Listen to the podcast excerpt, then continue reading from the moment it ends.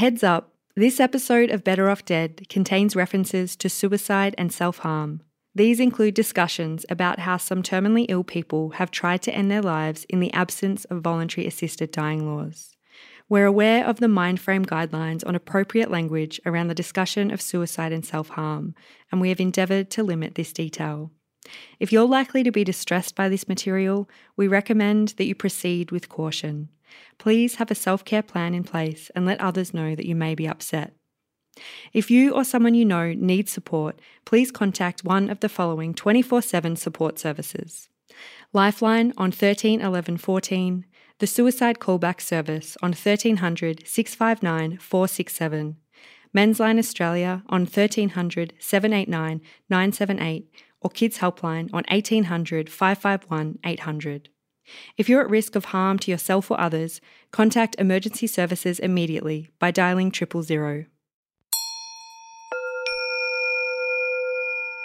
Death is the last intimate thing we do.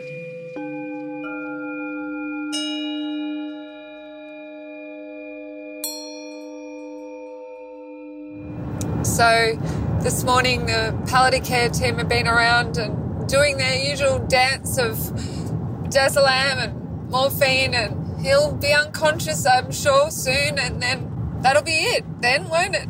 This is Kristen Cornell. She's a doctor. But when she recorded this, she wasn't speaking about one of her patients, she was speaking about her father. This isn't what he wanted. He Didn't want it like this. Neither did Mum. That was the point. Alan Cornell was 74 and in the last excruciating stages of motor neuron disease. He had applied for voluntary assisted dying, been found eligible, but after almost 100 days, that life ending medication still hadn't come. And everyone will tell me that he didn't suffer, and I'll know that there could have been a better way. When Victoria's VAD law was passed in 2017, it was touted by Premier Daniel Andrews as the most conservative in the world. True, its 68 safeguards made it a far more daunting law for terminally ill people to access than similar laws in other countries. Too daunting? In this episode, the unintended consequences of Victoria's law, a law so secure even some for whom it was designed struggle to use it. I'm Andrew Denton. You're listening to the final episode of Better Off Dead. The fear of a bad death. Let's not make bad laws. And you will go to sleep. The right Denying to them die. another It's option. the law. This leaves me no choice. perfect combine of the eugenic impulse, evaluation of We just don't talk about it. against the invasion We of death. play the game. I felt judged. It was over. People want to know. I know they can't control The me. police are obliged to charge me with What the hell can you do? Murder, manslaughter, Denying them another option. You will die very peacefully. Don't do this lightly. Throughout Victoria's assisted dying debate, opponents in Parliament made much of the dangers of unintended consequences should such a law be passed. What if there are wrongful deaths, they asked? What if the doctor patient relationship is damaged, palliative care diminished? Now, almost two years later, none of these concerns have turned out to be true. The small number of people who've used the law have all been clearly eligible. Palliative care has been unaffected. In fact, almost all the people who use VAD also benefited from its help.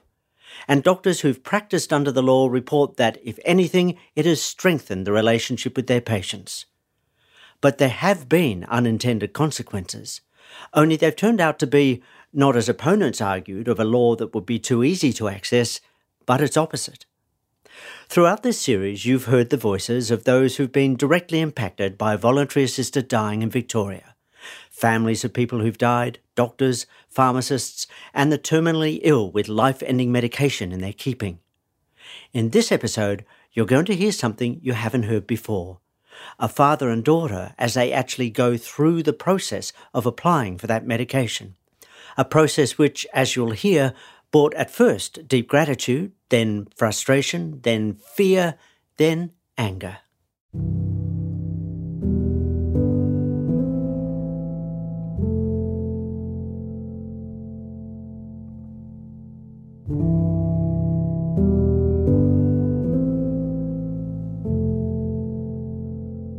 Oh, look, I'm just a different person Hmm. since the VAD decision. When did it, when did you start thinking about it? Oh, Soon after you knew, or yeah, oh, the VAD. yeah. Oh shit! As soon as I, you know, and I sort of think, fuck, lucky as it's fallen into Victoria. I thought, yeah, you're in here um, because you definitely qualify. You know. Hmm. There's a good Australian word that describes Alan Cornell. Someone described him as the ultimate depiction of a country farm larrikin. That's the youngest of his two daughters, Kristen speaking. It's funny sometimes what we remember about our parents. My daddy used to smell like diesel, and I thought that smelled nice. he was that kind of guy, you know, big rough hands, big big man. Alan left school young, not even a secondary education. He was a truckie. He was a blocky, as we call farmers up in Mildura. Um, he was a gardener. He was a taxi driver. He was, yeah, very generous man. If I could make him laugh, I felt like I'd really made it in life. There's another great Australian expression kicked up the backside by a rainbow. That's how Alan felt when he met a PE teacher called Pam. she fell in love with dad over a game of golf up on the Murray River, and um, he always thought he was batting above his average. And he thought the sun shone out of both his girls Heather, a secondary school teacher, and Kristen, obstetrician and gynecologist. he was very proud, but it wouldn't matter what you were doing, really. In March 2019, Alan's world began to come unstuck. Mum said that they were walking down the GP clinic and she heard this thud and he was flat on his face. And I said, Oh, Mum. I knew that there was something going on. It wasn't till November, in a neurologist's rooms, that what was going on got a name. I'll never forget. He took off all dad's clothes and his muscles were twitching and he was this wasted man. And I looked at the neurologist and he just looked at me and he goes, Well, your daughter knows what it is. And uh, he said, Have I got permission to speak frankly? And dad said, Please do, because I'm so sick of this. And he said, Oh, well, you've got motor neurone disease, Alan, and um, this is going to significantly shorten your life. Larrikin Alan seemed to take it in his stride. But dad was just so grateful and relieved, he tells me. It was just one of the best days of his life because he finally had a reason to not be able to chop the firewood for mum anymore. But his doctor daughter could see things were moving fast.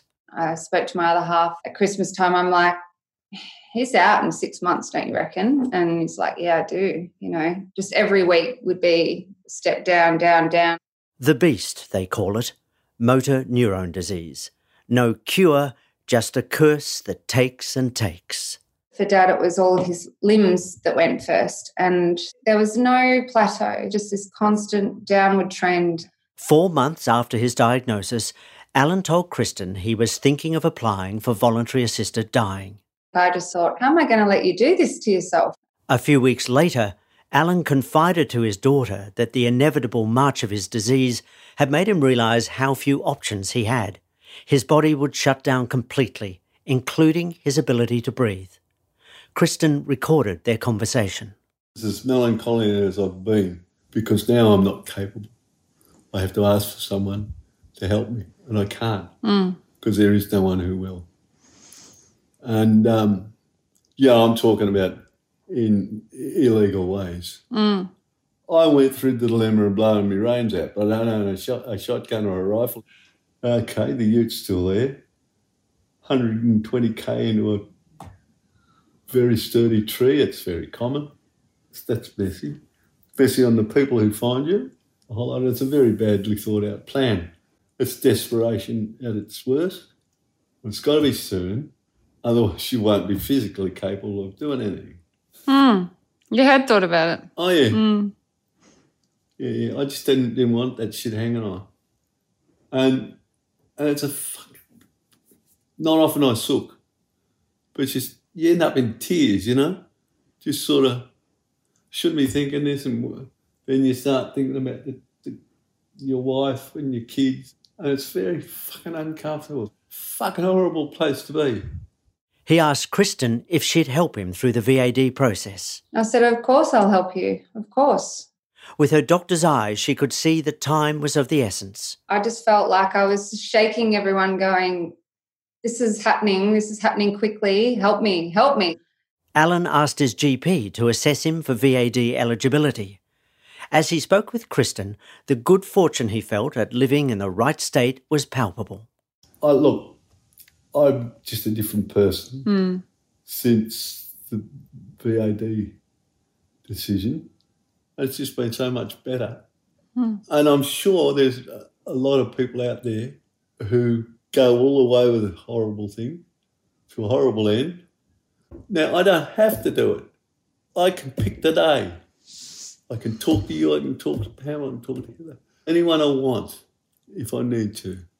And so I'm now having a whole lot better period pre mortality now than I could ever possibly hope to live with this shit hanging on you because all these lovely people said, we can solve that.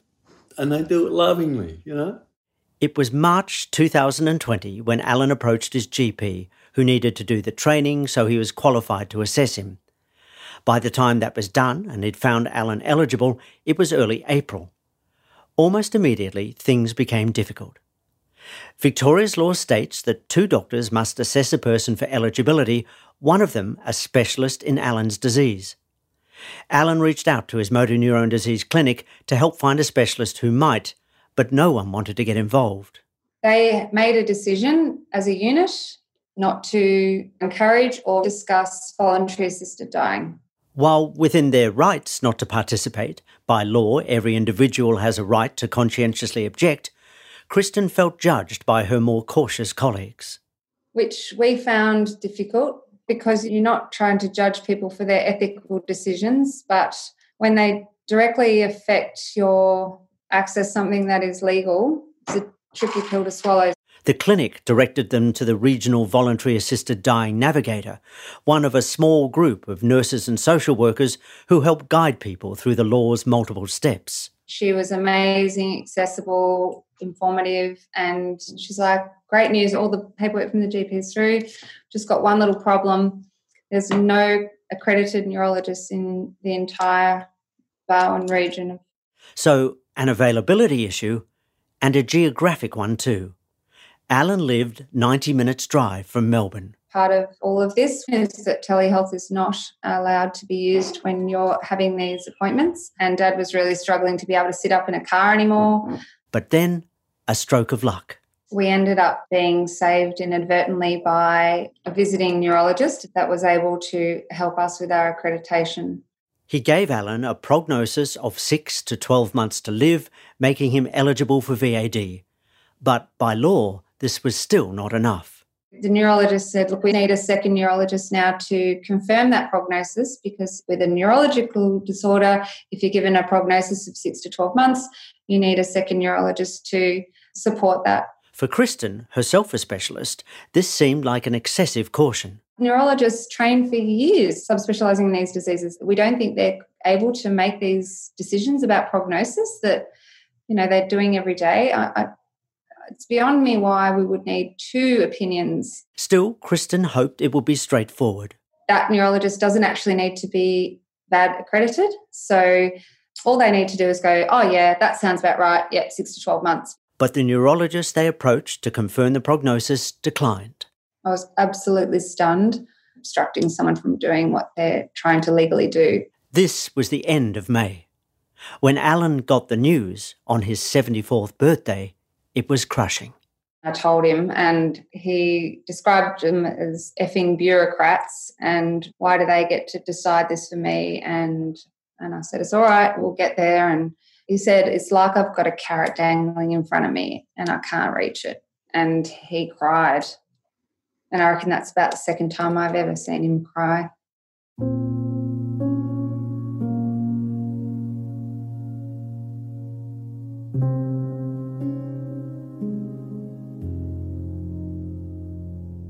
For Alan, the rabbit hole of VAD was about to get deeper. He did eventually find a neurologist who supported the prognosis, but the law says this second opinion must fall within seven days of the first, and because of the delay, We had to go back to the first neurologist physically in person again. Nearly 10 weeks had passed since Alan first approached his GP. With her father's condition deteriorating, Kristen decided to start recording her thoughts. So I've just arrived at mum and dad's, take three of part one of seeing the neurologist for the formal request for VAD. Uh, the first time we went and saw this neurologist, it was probably about over four weeks ago, and dad's really went downhill since then. His breathing's really struggling, and he's certainly far less mobile. So it'd be interesting to see what kind of prognosis he gives him this time. Previously, it was six to 12 months, but we'd be lucky to to be uh, six to 12 weeks at this stage or even days. But uh, look, the main thing is is that we're we're here and hopefully able to do it. A lot of hurdles, and in MND, time is everything. So, yeah, really, really stressful to be in this position again. The neurologist reconfirmed his original prognosis. This was early June. After two requests, both verbal, for assistance to die, Alan still needed to make a final written and witnessed request. Another challenge. So today, the doctors went around to mum and dad's house to organise the final signing of the paperwork. And then he's going to make another final declaration of, yes, please, I'm definitely sure about this.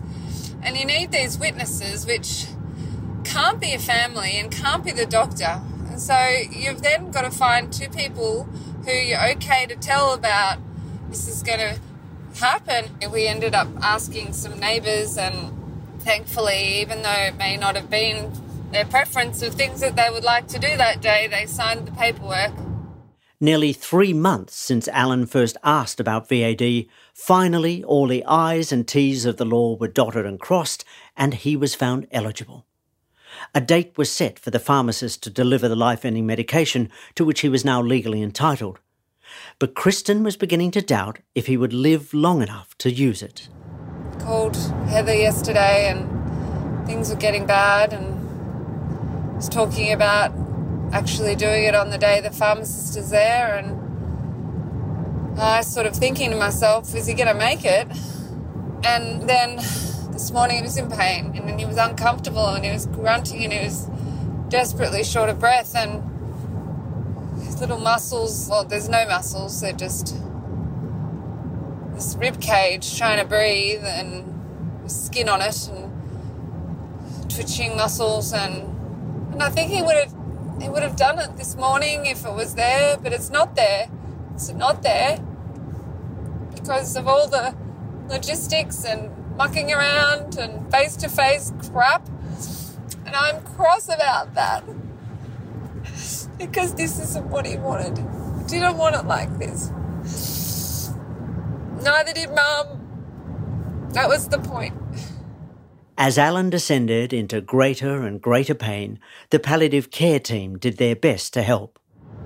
So, this morning, the palliative care team have been around and doing their usual dance of Desolam and morphine, and he'll be unconscious, I'm sure, soon, and then that'll be it, then, won't it?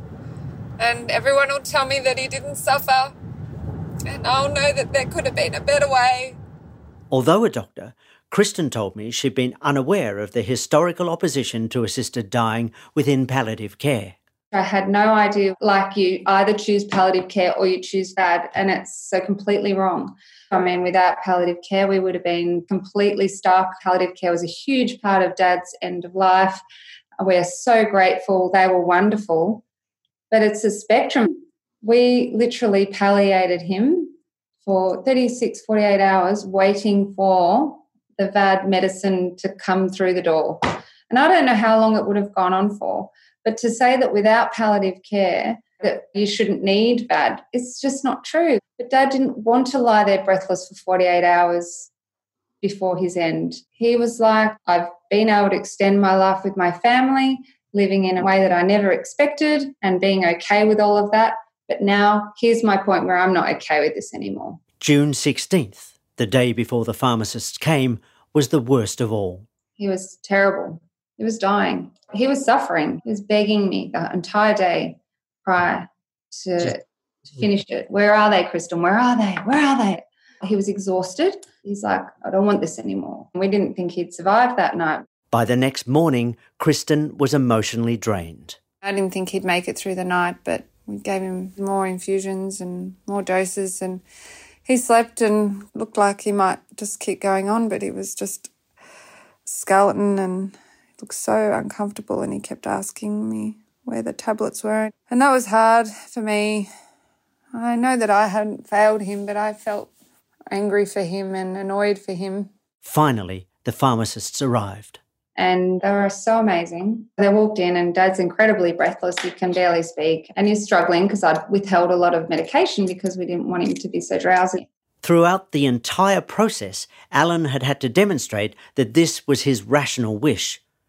Once again, the pharmacist asked him. He he said, "So you're Alan Cornell, and I." I need to go through a few things with you, and one of them is that you understand what's going to happen to you if you um, choose to take this liquid. And um, so then they said to to Dad, who pet peeve was the phrase "pass away." He hated it. He's like, "I'm dying, Kristen. I'm not passing anywhere. I'm dying." And um, so they said to him, "Oh, so Alan, you know, um, we we just want you to understand what will happen to you if you take this medication." And Dad started, "Well, I'm probably to fall off the twig." And and he said, so I'm oh, okay. So from what you're saying, I think you're saying you you're aware that you're going to pass away if you take this medication. So my sister and I just erupted in laughter, which is incredibly inappropriate at a time like this. And um, and they kind of look at us. I'm like, oh, look, I'm sorry. He just hates that phrase. And Dad said, mate, you know, I am.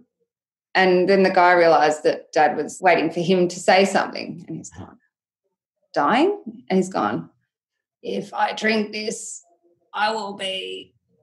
And the guy's gone, dead. and then he's gone, well, Alan, considering you've managed to turn this around into a quiz for me, I can only assume that you know exactly what's happening. How long was it between when your father got the medication and uh, he decided to use it? About 30 seconds. so, do you want to know what he said? Because it tastes pretty bad. And we had some beer and other things and ice poles to sort of wash it down with. But when he took it, he took a couple of sips and he put it down and goes, Oh, this shit'll kill you.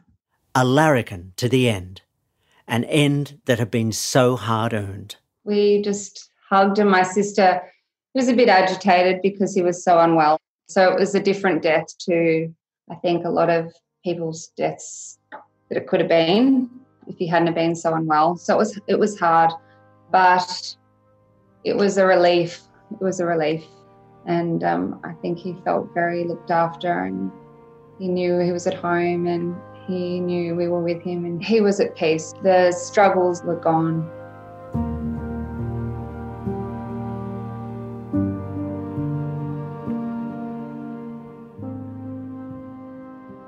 It took almost a hundred days for Kristen's dying father to get the life ending medication he so desperately sought, each one filled with anxiety and suffering.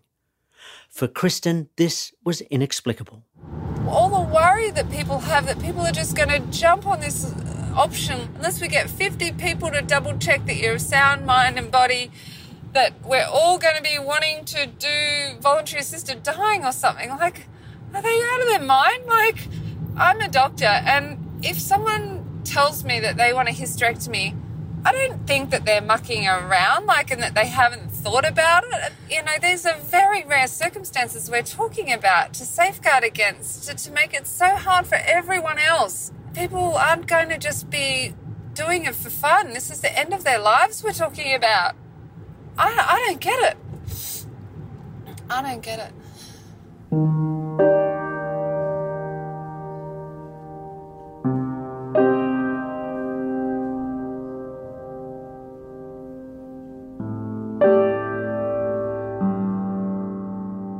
Cornell's story is not an isolated one.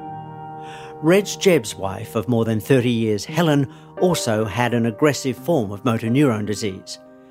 As her condition worsened, Helen was crystal clear about what she wanted. They were insisting that she go to hospital because there was a lot of pain at this point in time.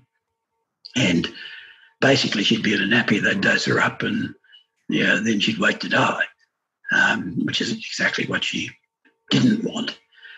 The fact that voluntary assisted dying existed gave her a feeling that she had some say in her own destiny. It was a great relief that whether you used it or not, this option was available.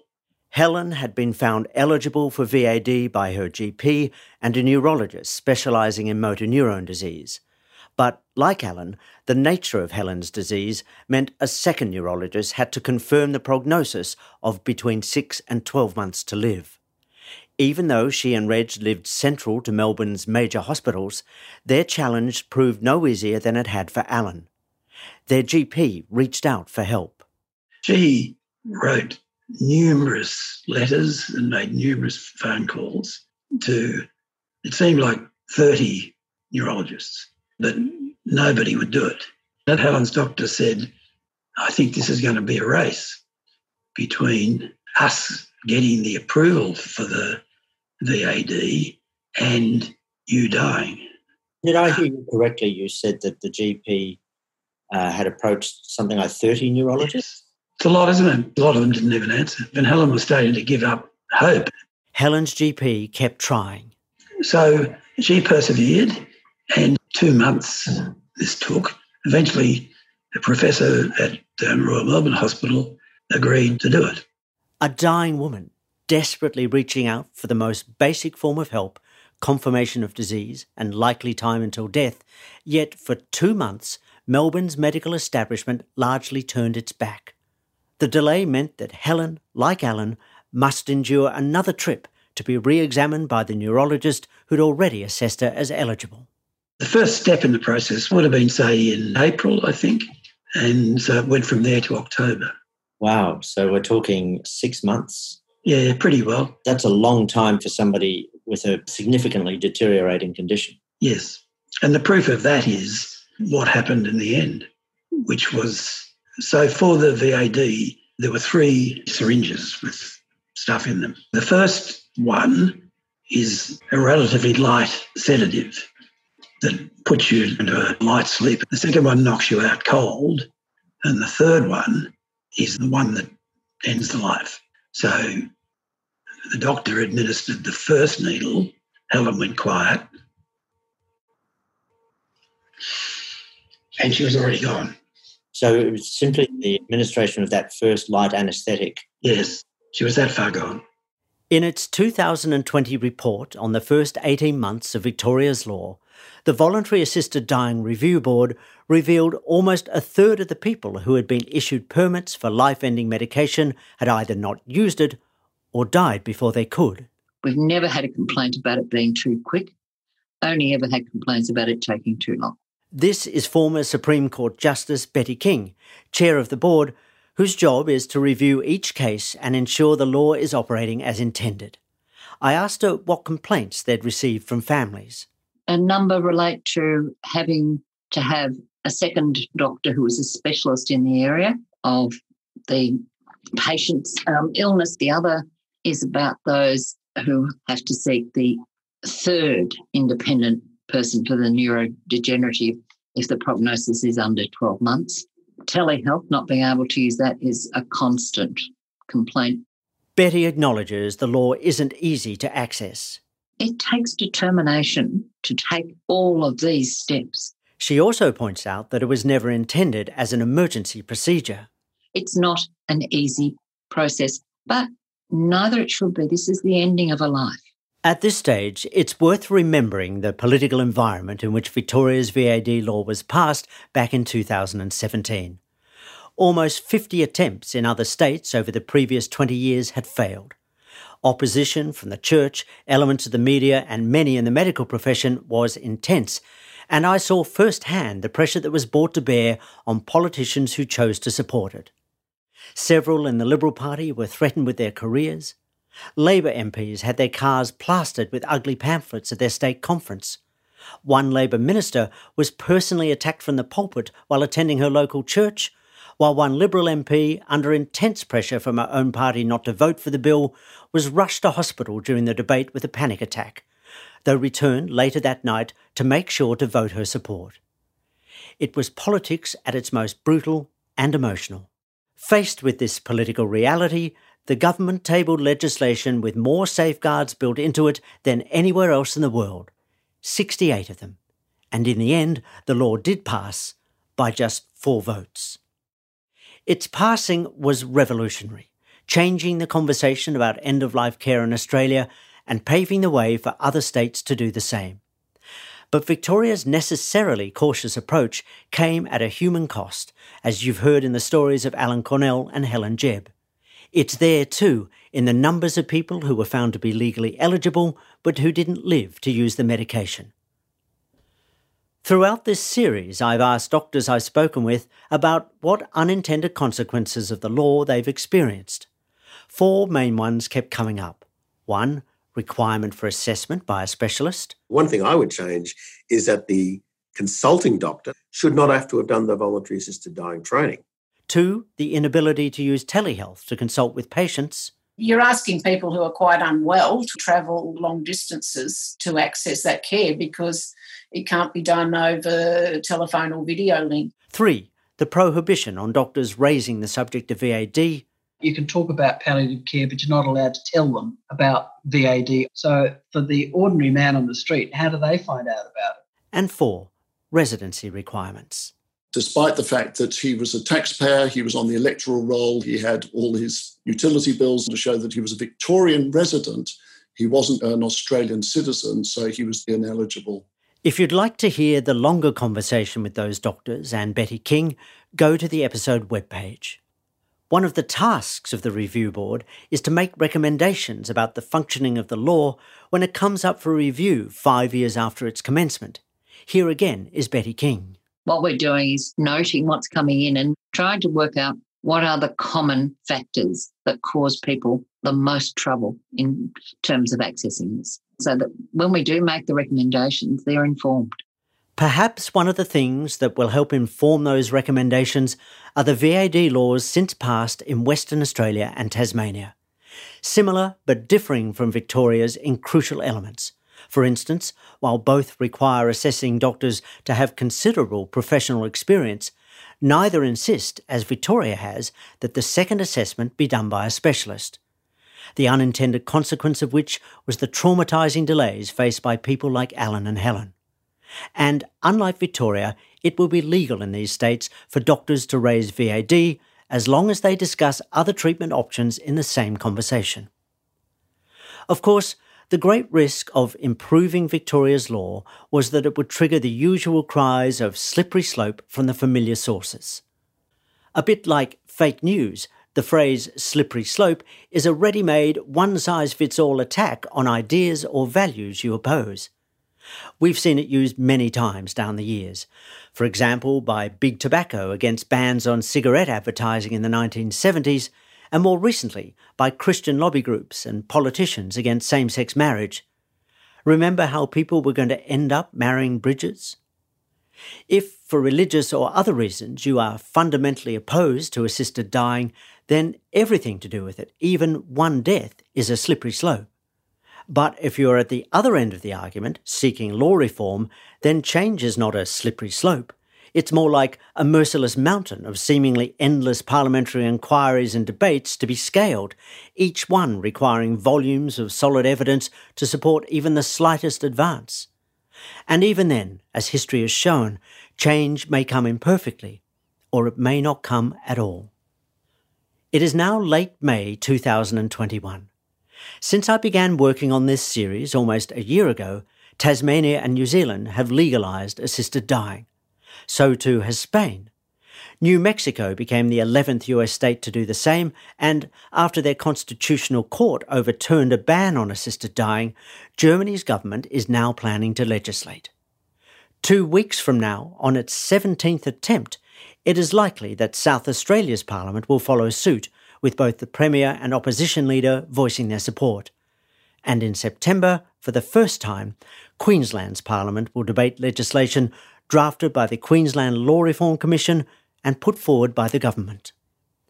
Upon its release, the chair of the Commission, Supreme Court Justice Peter Applegarth, said that the law they were putting forward was not constrained by similar laws in other states, but was instead the best legal framework for a voluntary assisted dying scheme in Queensland.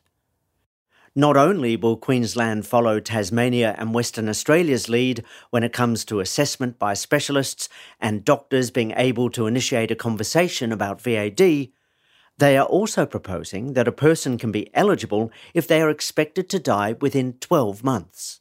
In all other states, the law says six months, unless you have a neurodegenerative disease, in which case it can be 12. Their argument that firstly, it's hard to justify having different time limits to access VAD depending on the nature of your illness. And second, a longer eligibility period allows a person who is dying to start the application process earlier. This can reduce the likelihood they may die before using or even receiving the medication, as have almost a third of those found eligible in Victoria. Preemptively addressing the cries of slippery slope that will come from the Church and others in opposition, Justice Applegarth wrote in a federation like ours is the notion that the states are laboratories of democracy in which different policies can be enacted and tested in a state. If the policy is a failure, it does not affect any other state. If, however, the policy is a success, it might be expanded to another state. If improvements are made in the next state, they might be adopted in another. Whether Queensland's Parliament passes this law remains to be seen. If it does, it will only be after many months of consultation built on years of peer reviewed research and nearly a quarter of a century of examples of similar laws working effectively overseas. And whatever assisted dying law it may pass, as with others that now exist around Australia, its fundamentals will be the same. It will be conservative, it will contain many proven safeguards, it will not be easy to access, it will be voluntary for all involved, it will be more heavily scrutinised than any other area of medical practice. It will only be for those whose suffering as they die is such that they would rather drink that lethal draught and step into the unknown than be forced to endure hell. And it will only be for the courageous few. As Oregon doctor Peter Reagan put it when asked about the vanishingly small numbers of people who use their law, I cannot imagine why they would expect an avalanche anywhere. It just turns out that people don't want to die.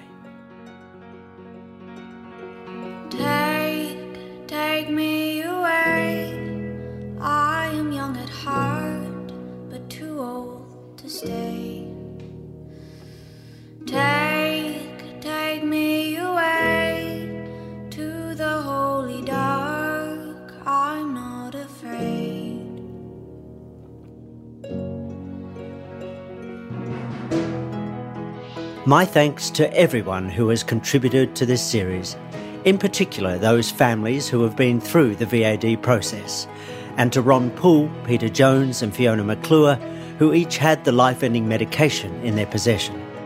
The bravery, intimacy, and honesty of all these conversations will remain with me always.